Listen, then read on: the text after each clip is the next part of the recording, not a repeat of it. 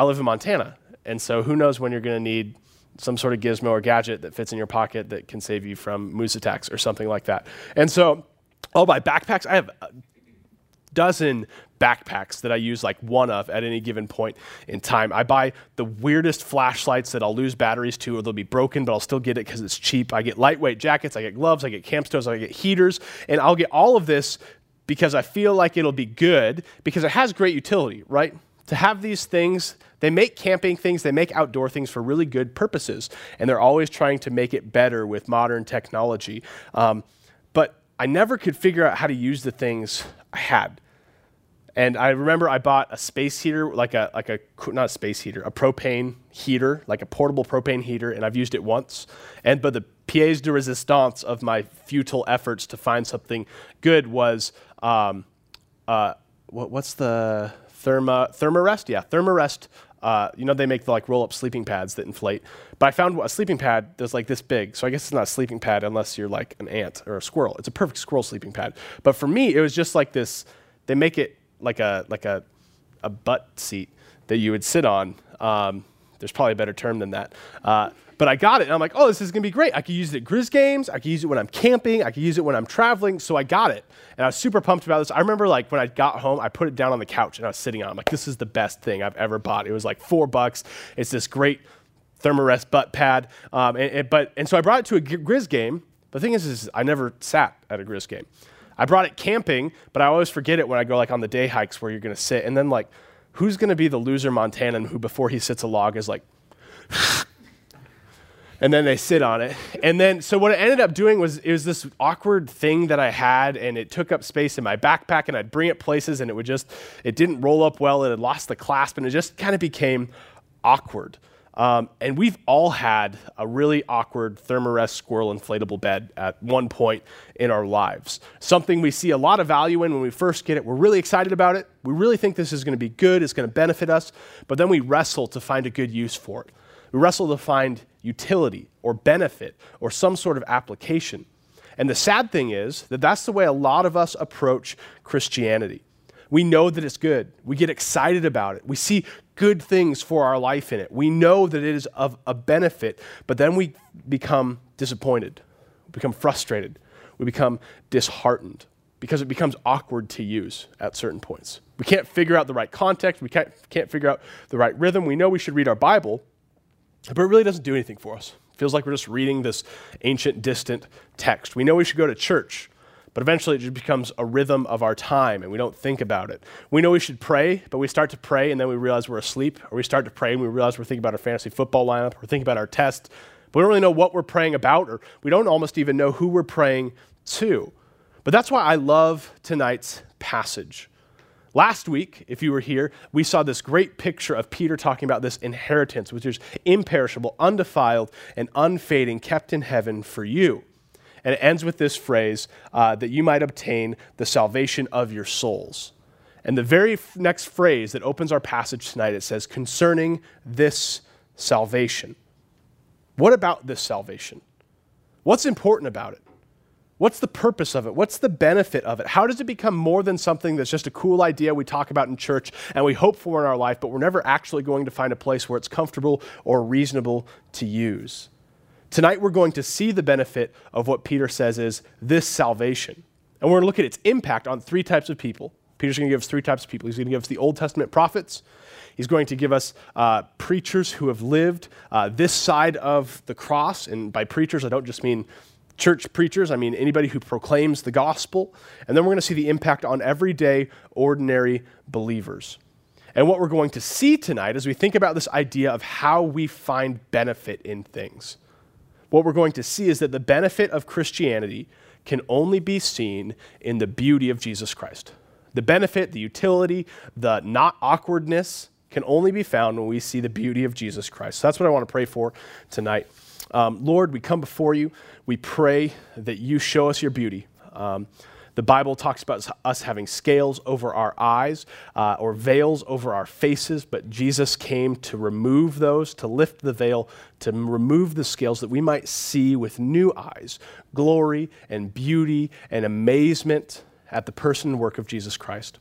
Lord, I pray that instead of having an awkward camp pad salvation, that we'll have a salvation that is fitting, that has a benefit, and makes a difference in our life. We pray this in your name. Amen. So, uh, I want to start by reading the first two verses of what Caleb just read for us. So, here we begin in 1 Peter 1, verse 10.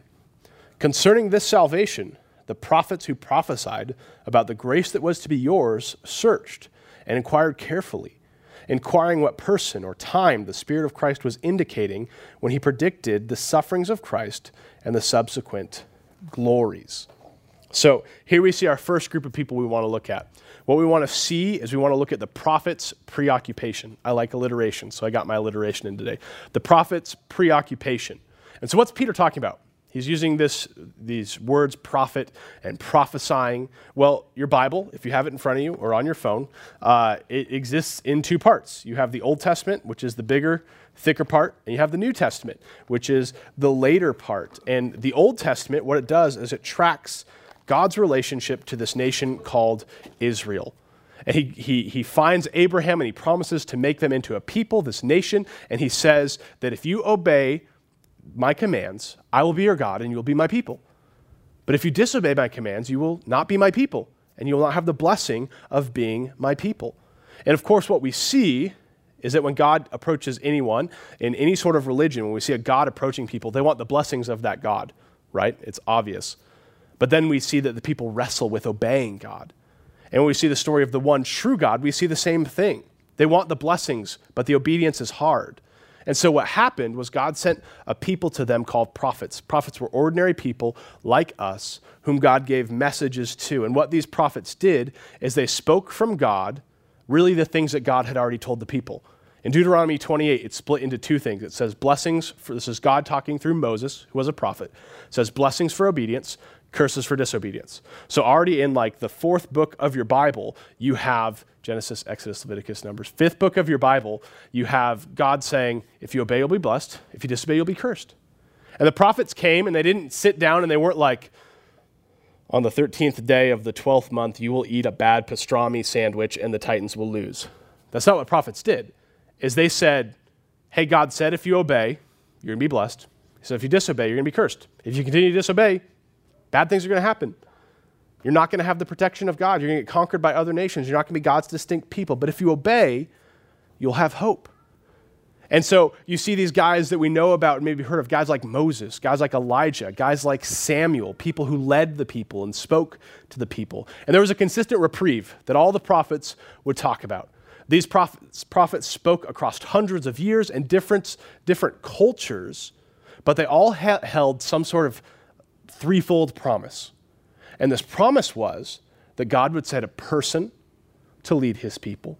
He would create a people who would gather faithfully, and he would put them in a place where they would live peacefully. So, God's promise that the prophets always spoke of was God's person with God's people in God's place. And this was their message of hope. When the people of Israel sinned against God, it was the prophet's uh, job to come and remind them that there was a God who wanted to establish his rule with a people in his place. There is a hope that there would be a time when there is no more sin, no more abusive rulers, no more foreign occupation, no more nomadic wanderings, no more wondering where you're going to live or what you're going to do or if you're going to live. There would be a time of peace. And it would come when God's person was in charge. And as the spoke, prophet spoke what God told them to, they gave messages that they themselves got excited about. And we see that language here. Peter says that they inquired about this. They inquired carefully. They tried to seek out when it was that this person named Christ would come. And, and so the words here, they literally mean to, to, to, seek out, to inspect, to interview, to prod, to really take it and look at every angle, to plead with God to say, when is it? When is it that this person is going to come? When is it this Messiah is going to be here? And you can imagine when we think of popular culture, uh, the, the things that come to my nerd mind are Star Wars and The Matrix. Every time there's this hero that comes, they compare them to these prophecies. Is this going to be the one that restores balance to the force? In the Matrix, is this going to be one, the one that conquers the Matrix? And they vet every person on the basis of these things. And so these prophets are like, who is this going to be? At what time is this going to happen? When is God going to set up his rule? When is he going to save us? When is he going to deliver us? For instance, um, in the book of Daniel, uh, the people of Israel were, were conquered by another nation. And God spoke to Daniel and he gave him this vision uh, of restoration. He talked about this guy named the Son of Man who would come, and the Son of Man would deliver them. And there's this beautiful picture that God gives Daniel of God's glory shining on the faces of his people as they live peacefully in the land. And I love what happens here in Daniel uh, chapter 12. And it's funny because when we think of prophets, we think of these stoic people who go into a trance of some sort and they just say what they say and that's it. But look at what happens here. Verse 5. Then I, Daniel, looked, and behold, two others stood, one on this bank of the stream and one on that bank of the stream. And someone said to the man clothed in linen, who was above the waters of the stream, How long shall it be till the end of these wonders? And I heard the man clothed in linen, who was above the waters of the stream. He raised his right hand and his left hand towards the heavens, and swore by him who lives forever that it would be for time, times, and half a time, and that when the shattering of the power of the holy people comes to an end, all these things would be finished. So if you didn't know what that meant, wait and see what Daniel says next. I heard, but I did not understand. times, times, time and a half, shattering of holy people. What does this mean? He says, O Lord, what shall be the outcome of these things? And then God speaks to him, and we see what he says in verse 13. God says this He says, Go your way till the end, and you shall rest and shall stand in your allotted place at the end of days. And so here's Daniel. He gets this vision, and he's like, Yeah, but when is this going to happen? And, and the, the angel who's giving him this message says, Times, times, time and a half. And he's like, Yeah, but for real, when is this going to happen? And God says, Wait. Wait to the end. Wait and you will see. It's kind of the, the prophet's version of Are we there yet? They know they're going somewhere, they know it's going to be good, and they're pestering their parents. Are we there yet? Are we there yet? I want this. This is going to be great. I remember last year we were doing uh, uh, shopping for Operation Christmas Child. And my son, he just turned four on Wednesday, and we were at uh, the store. And what we did is we, we decided we were going to let Owen choose which toys we were going to send to this kid. And so what we did is we chose, uh, you choose the age range and gender of the kid you're going to send toys to. So we chose two to four year old boy, and we said, Owen, find toys that are cool. And so for us, we saw this great thing of Owen being like, oh, this child will love this toy. This child will enjoy this toy. But instead, we sicked a three year old on a store telling him to pick out any toys that he wanted, only to find out at the end they weren't going to be his toys. And, and he, he spent all this time like running around being like, this toy's good, this toy's good. And we like put him in carts and he's getting so excited. And they find out these toys aren't for me. And in, in, in, it's really similar to what the prophets are doing here. They see this hope God says it's coming. It's going to be real. There's going to be this person. There's going to be peace. There's going to be restoration. They're like, when? And God's like, later. It's like, so. So, so this actually comes from, uh, I had uh, an, an, intern at youth group, uh, probably would have been eight years ago now. And this guy, I was going to be gone for a week and I wanted him to preach passage. We were going through 1 Peter, and he got this passage, and I will never forget. It was the best sermon I've ever heard from any of my interns. Stephen, you could top it later. Uh, but it was great because I'd read this passage before and I was like, whatever. But he, he, he pulled us into this prophet's world. And here's this promise of life, this promise of hope. It's like, God, is going to happen tomorrow. Tomorrow, are you going to save us? Tomorrow, are you going to free us? God says, No, it's not going to happen tomorrow. Like, next month. Next month would be a great time to do that. It's not going to be tomorrow. It's not going to be next month. What about in this year? Will I have that salvation this year? Will I see your glory this year? Will we have your Christ this year? Will you establish your kingdom this year? He says, wait. Wait a little longer. Wait till the end. And as much as we hear about people like Moses and Elijah and Solomon and David and Jeremiah and Ezekiel and Abraham, as much as we hear about these revered figures of faith, they never saw the Lord's Christ. And Christ is not Jesus' last name, Christ is the word that means Messiah. And here, Peter's saying that the prophets spoke of this Messiah that would come. And we look back and say, man, if I could only have the faith of Moses. Man, if I was only bold like Daniel. Man, if I just had the same relationship with God that Ezekiel had. But they never saw what you saw. They never saw this thing that they anxiously longed for and waited for. So, can you imagine their joy? Here these heroes of the Old Testament faith speaking about things to come, speaking of this Christ, and they're up in heaven and they're looking down and they see this carpenter dude named Jesus who comes and he says, I am the Son of Man. And Daniel's in the court, he's like, Excuse me? What'd you say? And then he comes and he starts talking about being the person of God. He says he's going to bring the people of God to the place of God. And all of a sudden, all of these prophets of old are looking down, they're like, This is it! This is what we talked about. This is the hope. It's coming. And Jesus lived among these people, and it was among these people that he proclaimed his message. It was among these people that he lived and died. And this is where we begin to see this next group of people. This is where we see the preacher's delight. And what the prophets proclaimed in veiled language like times, times, time and a half, those who lived on this side of the cross preached Jesus with great clarity. Look at what Peter continues with in verse 12. It was revealed to them, that's the prophets, that they were not serving themselves, but you, in the things that have now been announced to you through those who preach the good news to you by the Holy Spirit sent from heaven, things which angels long to look. So you have to remember here, Peter's writing this book to churches churches which are in modern day Turkey, scattered around, and these churches aren't primarily filled with Jews. They're primarily filled with non Jewish people. And this is important because here he's talking about these prophets. He's talking about this Old Testament. And the Old Testament, or the Torah, it was a Jewish book because it talked of this ethnic nation, Israel. It talked about God's promises to them, God's promises to restore Israel, God's promise to bring a, a, a son from the lion or from the tribe of Judah to be his king. So that was their story. But here God is saying that this book is your book. This book matters to you. And the reason why the Jews didn't buy into Christianity is because they looked at what Jesus did and they said, that's not our Christ. That's not our Messiah.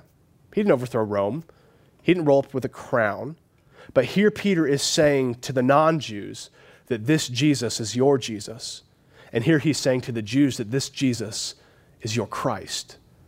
He's pulling both sides of the aisle together, and he's saying on one side we have the Spirit of Christ proclaiming in Scripture the grace to come, and on the other side of Christ we have the Holy Spirit bringing to life the Scriptures through the preaching of the gospel, or what's translated here is literally the good news. You see, the good news made sense of the prophets, and the prophets spoke to the good news. What the prophets longed for, people on this side of the cross, you get to see with your own eyes. And you see, when you see the big picture of what the Bible points to, it changes things. I was watching um, The Good Dinosaur with Owen for his birthday. Uh, and Disney movies just keep getting like scarier and scarier for little kids. And so he was he was almost four. It's like a few days before we went out of order, and we're watching. How many of you have seen The Good Dinosaur? Okay, so it's like a Disney movie. So five minutes in, the dad toast, um, and so we're watching this, and there, it's like this it's like Lion King with water, like where Mufasa gets trampled by wildebeest. This daddy dinosaur is trying to climb this cliff, and this flash flood just like poof, dead, dead, dad. He goes away, and Owen's like, Owen's like, what happened? And it's like his birthday. We had a Nerf war. I wasn't gonna be like, well, the dad just died. And so I was, I was honest. And I said, got washed away. Dad got washed away. And then this dinosaur goes on this journey because uh, he is lost from home, and he goes on this journey. He has visions of his dad, and Owen's always like, "Where's his dad? Is he gonna find his dad?" I'm like, "Yeah, whatever. He'll forget about it." And then the end of the movie comes, and the dinosaur returns from his. The, the, the point of the, the story is that the dinosaur gets home. It has nothing to do with his dad because Walt Disney hates father figures. And so the dad is out of the storyline, and the dinosaur gets home, and this is like the end of the movie. And in total shock and dismay, Owen's like, Where's the dad? And we don't know what to do. But Sarah, who, who has Owen, she's like, Owen, the dad is dead. And Owen just like looks at the screen and in a cry of disbelief, he's like, The dad is dead? It's like, what have I been watching this whole time? He went to go find his dad, and the dad is dead. It, like the entire movie changed for him. What he thought was about a movie where a kid was going to go find his dad was just a dad dying and a kid going for a really long walk, and his whole world came crashing down. See, Owen was watching a different movie than we were watching because he had a different story. And in the same way, when we miss the center of what makes the Bible the Bible, we miss the whole movie of Scripture. We miss the whole point of what it's really about. You see, when we look at what the prophets spoke about, what the prophets longed for, when we look at what the New Testament epistles and the apostles were talking about, we see that the whole Bible is about Jesus. We have nothing to talk about as the Christian church if we're not talking about Jesus, because this book is all about Jesus. And I want to, to caution us that, that we don't mistake Jesus talk for gospel talk. A lot of people talk about Jesus. A lot of people will say Jesus' name a lot. But it's different to talk about Jesus than it is to talk about Jesus' gospel. You see, the greatest benefit comes when we see Jesus at the center of our gospel. Not just that Jesus loves us and that Jesus lived, but that Jesus came to die for your sins. And he rose again so that you might have life and life abundantly and be restored to God forever. This salvation is this salvation that Peter's talking about. If you want a hope that is imperishable, undefiled, unfading, and kept in heaven for you, it's not just the news that there is a God. It's not just the news that Jesus loves you. The inheritance that is imperishable, the salvation that longed prophets' hearts, is that Jesus came and he died for your sin. You see, oftentimes, myself included, we can become frustrated and disappointed in the lack of benefit Christianity has for us. We've read our Bible, we feel dry. We've gone to church, it still doesn't make sense. But the question that Peter's asking us here is are you reading the right story? Do you understand the centrality of the good news of Jesus dying for your sins? Because here we see that it's only through the preaching of the gospel of Jesus Christ that the whole scripture has any benefit to us. You see that? The prophets spoke about Jesus, spoke about a grace to come, but what brought the prophecies to life wasn't just t- excuse me, time in history. What brought the prophecies to life was the good news of Jesus Christ being preached. You see, you can read the Bible till you're blue in the face, but if you miss Jesus, it amounts to nothing. It becomes an awkward, inflatable mat that you try to fit into your life, but you can't find anything. But Jesus is far more than that. The use of Scripture points us ever and always to Jesus Christ. You see, in Luke 24, Jesus had died and he had risen again, and he was appearing to his disciples. And there are these two guys, uh, we don't know their names. they're on a road to Emmaus, and uh, they're wandering along. And I just want to pick up the story that happens in Luke 24, starting in verse 13. It says that very day, two of them, that's two disciples, were going to a village named Emmaus, about seven miles from Jerusalem. And they were talking with each other about all the things that had happened. While they were talking and discussing together, Jesus himself drew near and went with them. I love this story. So just stop imagine stop thinking we're reading the Bible. Just read this story as a story. They're walking, this random dude comes up to him. His, we know this guy's Jesus, they don't. But their eyes were kept from recognizing him. And he, that's Jesus, said to them, What is this conversation you're holding with each other as you walk? And they stood still, looking sad. Then one of them, I guess we do know their names, I lied to you, uh, Cleopas, answered him, Are you the only visitor to Jerusalem who does not know the things that have happened here these days? And Jesus says to them, What things? And they said to him, Concerning Jesus of Nazareth, a man who was a prophet, mighty indeed in word before God and all the people, and how the chief priests and rulers delivered him up to be condemned to death and crucify him. But we had hoped that he was the one to redeem Israel, that he was the Christ, that he was the Messiah.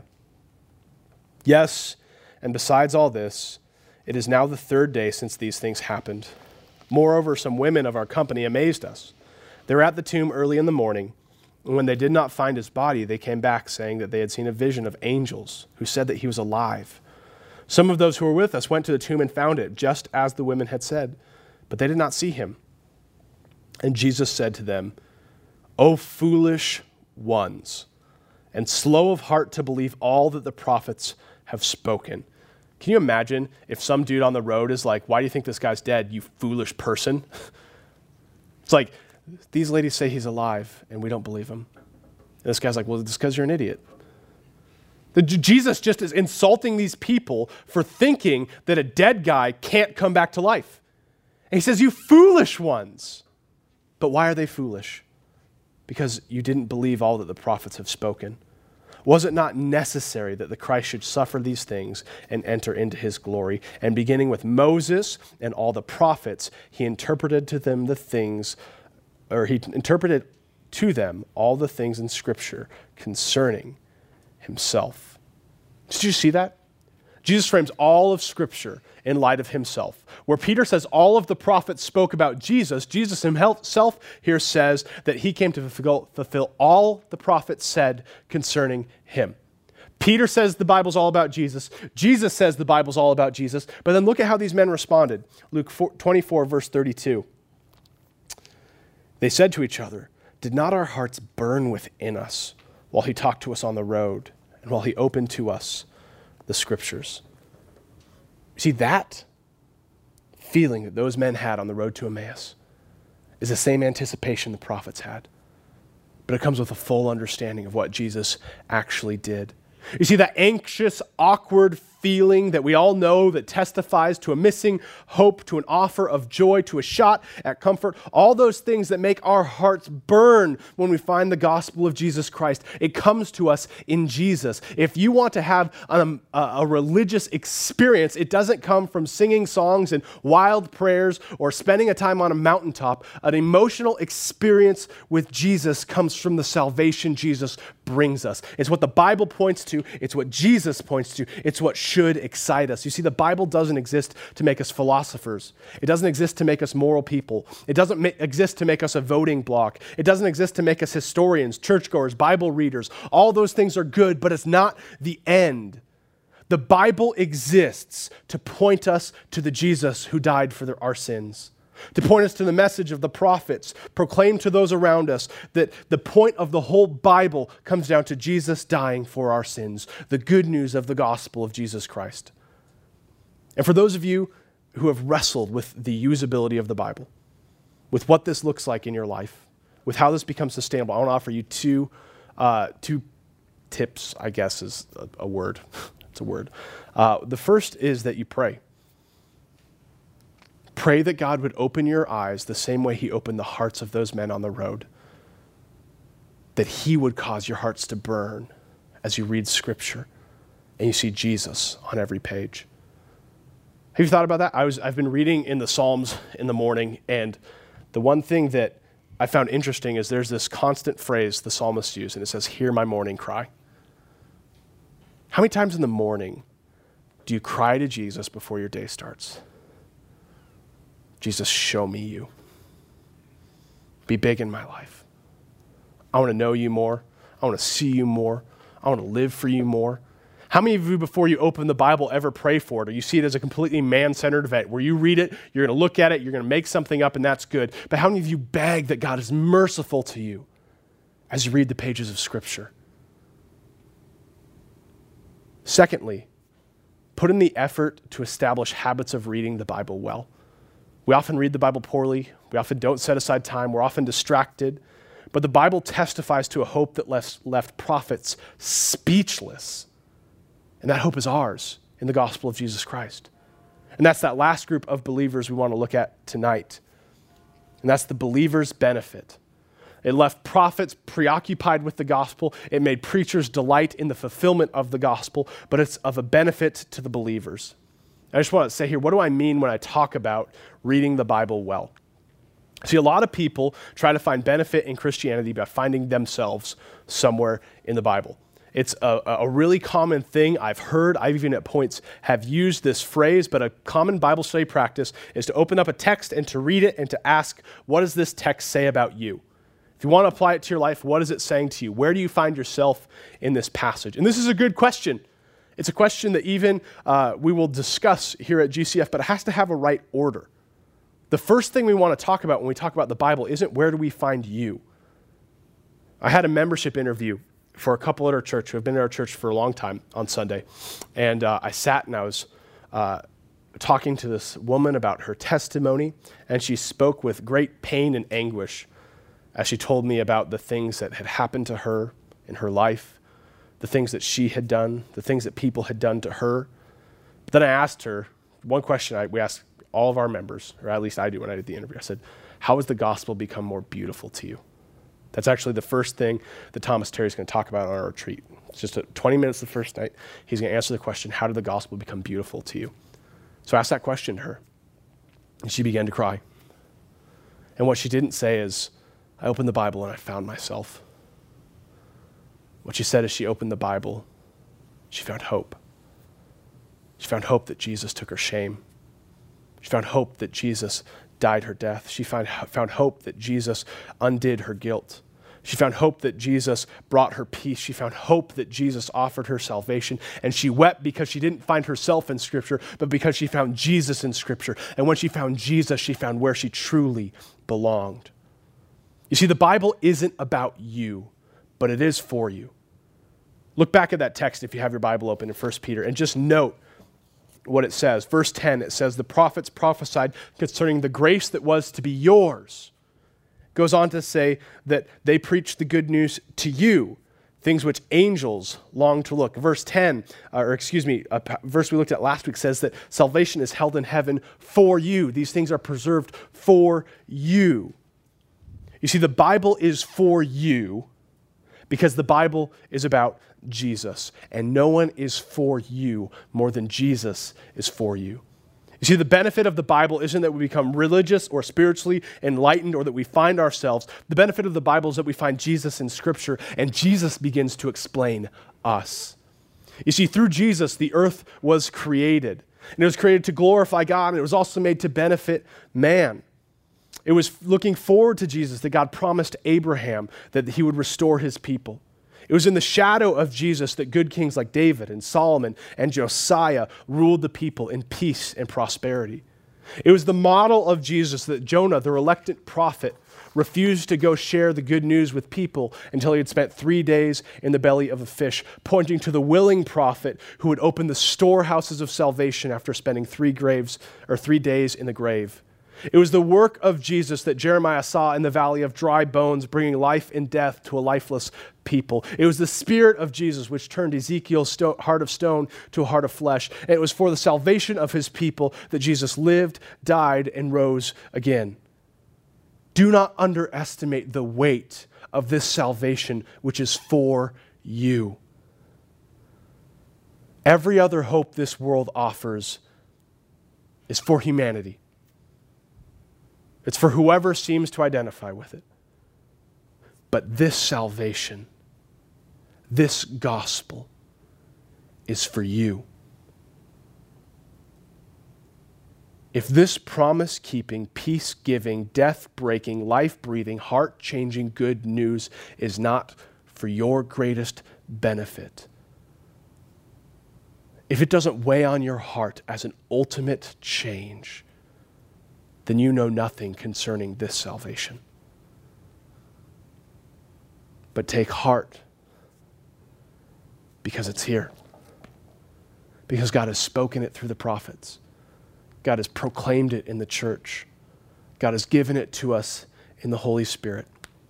And it's beautiful and it's attractive. We will never have to bear the task of making the gospel glorious. You see, angels angels were around uh, probably before the creation of the world. The Bible doesn't give us a specific start date, but it talks about uh, the morning stars rejoicing when the earth was created. They saw the cosmos be put into place. God says to Job, Where were you when I laid the cornerstone? And all the sons of God rejoiced. They saw him speak into existence the furthest galaxy, the most beautiful cluster of stars. He saw him establish the world and speak gravity into existence. They saw dinosaurs walk the earth. They saw pyramids be constructed. They witnessed the gardens of Babylon and have known the dark side of the moon. The angels have seen things that our greatest dreamers can only imagine to see.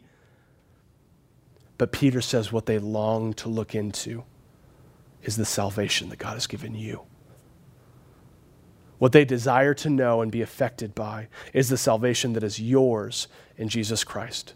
It is yours when you plunge your mind into the gospel through the scriptures that God has given us. It is yours when you respond to the preached good news, which is preached here. It is yours when you find the experience of delighting in the proclamation of it to others. It is yours in the morning. It is yours in the evening. It is yours when you're dry. It is yours when you're full. The benefit of the gospel is that it is ours. It is offered freely this gospel, this Bible, this ministry exists that we may know and experience through faith the joy which all of history longs to participate in the salvation of God through the cross of Jesus Christ. So let's hear this message. Let's believe this message, and let's go together in this message. You see, the benefit of Jesus, the thing that takes him from an awkward uh, item we try to fit to our lives is when we see that his salvation is for us. Prophesied of old, made real on the cross, and accepted through faith. Let's pray. Lord, we thank you for your word. We thank you that you have spoken to us through your prophets. Lord, we thank you that you've given us the Bible, that you've given us something which proclaims to us your goodness, that captures for us uh, a message that you didn't need to give us. You could have uh, given us salvation. You could have made a way and never told us about it, and you would have been completely just. You could have hidden it like a buried treasure map and left only the brightest or the most adventurous to discover it. But Lord, you've given it to us in your word. And you've given us a message as a people to proclaim that Jesus died for our sins, that we might know Jesus, that this salvation that is imperishable, undefiled, and kept in heaven for us is for us through Jesus who accomplished it. Lord, I thank you for this message. I thank you for this salvation. Lord, I pray in this room that this gospel preached by the power of the Holy Spirit will be seen as for us by faith, for the glory of God and the joy of those who believe. Amen.